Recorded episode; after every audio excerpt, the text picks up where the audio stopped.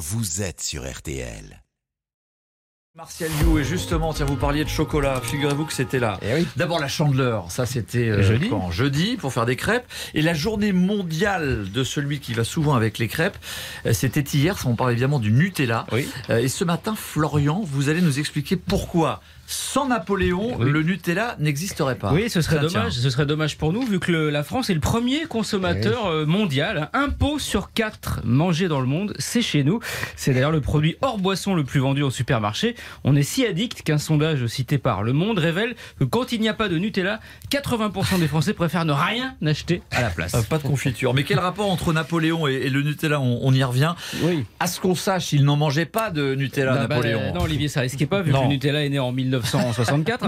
Mais tout part d'un blocus mis en place par Napoléon après sa défaite à Trafalgar. Pour ruiner les Anglais, il les empêche de commercer avec le reste de l'Europe. Le cacao exporté par les Britanniques se fait vite rare et donc cher sur le continent.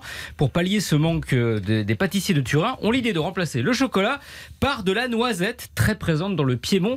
Ils inventent la pâte de gianduja.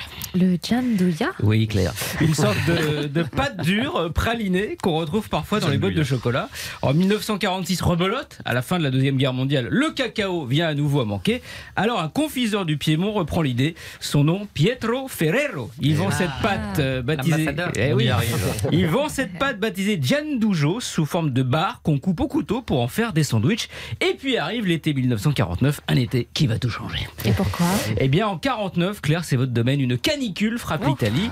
La glace ne suffit plus à tenir le giandujo au frais. La pâte, malgré les efforts de Ferrero, se met à Et pour ne pas tout perdre, il décide alors de la vendre en pot de pâte à tartiner. Eh les ben enfants adorent le concept. Ah, Voilà. Et c'est la naissance du Nutella. Alors pas encore, puisque le premier nom choisi, c'est la Super Crema, vendue en France sous le nom de tartinoise.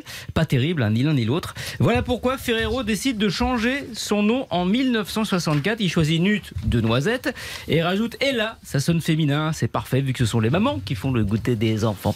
D'ailleurs, en, en Italie, on dit la Nutella, hein, et pas le comme en France. Aujourd'hui, il se vend un pot toutes les deux secondes et demie dans le monde.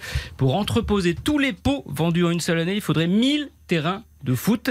D'ailleurs, c'est pas bête de faire du sport quand on en mange. Sinon, pour revenir à Napoléon, c'est Waterloo sur la balance. Et les papas préparent aussi le goûter des enfants.